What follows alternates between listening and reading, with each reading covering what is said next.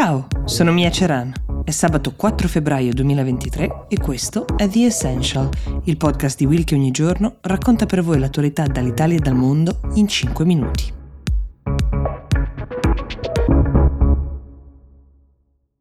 La prima domanda di oggi ci arriva da Manuele Cecchin che ci chiede di parlare della volontà della Francia di regolamentare il mondo degli influencer, in particolare quello che riguarda la promozione di prodotti sui loro canali.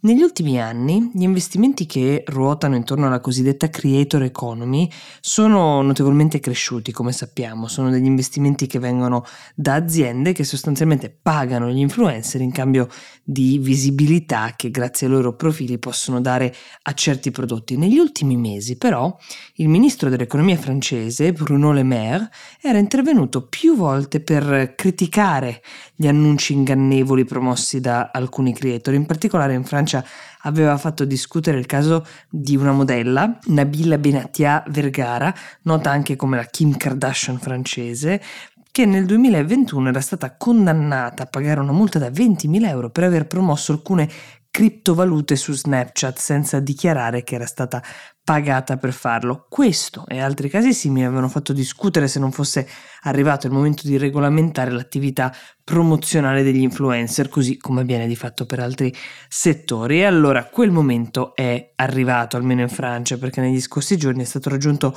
un accordo in Parlamento tra il partito del presidente Macron, cioè Renaissance, e il partito socialista per approvare proprio una legge al riguardo che dovrebbe entrare in vigore già da questa primavera. Il testo verrà presentato all'Assemblea nazionale a metà marzo, includerà i risultati di una consultazione che è stata lanciata dal Ministero dell'Economia a gennaio che ha raccolto 12.000 diversi contributi. Tra le proposte verranno incluse nel testo di legge anche la definizione giuridica della figura di influencer e la creazione di un codice di buona condotta. Alcune testate riportano che potrebbe entrare in vigore l'obbligo di segnalare immagini e video ritoccati, anche se questo non è chiaro in che modo poi potrebbe essere applicato. C'è anche il tema degli influencer che per ragioni fiscali si sono trasferiti in luoghi come Dubai, ma che realizzano invece gran parte dei loro ricavi promuovendo prodotti a un pubblico che vive in Francia. Di fatto lavorano grazie al mercato francese, ma le tasse le pagano in un altro paese. La prossima settimana i deputati esamineranno anche un testo separato che punta a vietare la promozione della chirurgia plastica e di investimenti ad alto rischio, tra cui ad esempio le criptovalute.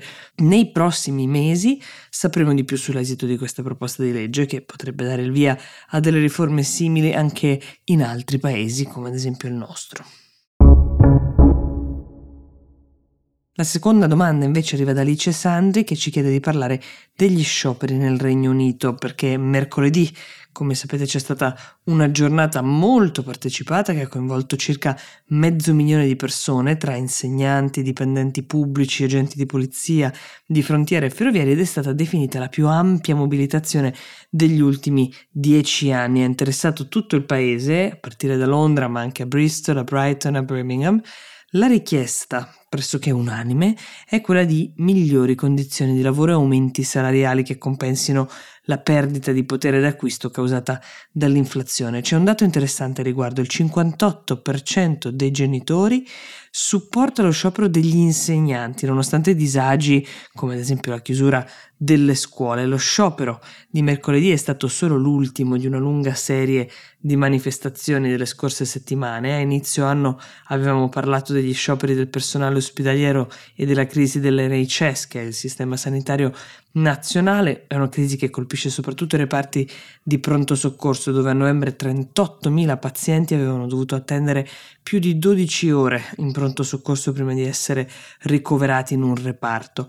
I sindacati della sanità sono molto frustrati da quella che ritengono di fatto una mancanza di volontà del governo di avviare delle trattative concrete. Il portavoce del primo ministro Rishi Sunak ha dichiarato che il governo intende proseguire colloqui con i sindacati dei diversi settori, anche se secondo molti analisti le negoziazioni sarebbero su un binario morto di fatto.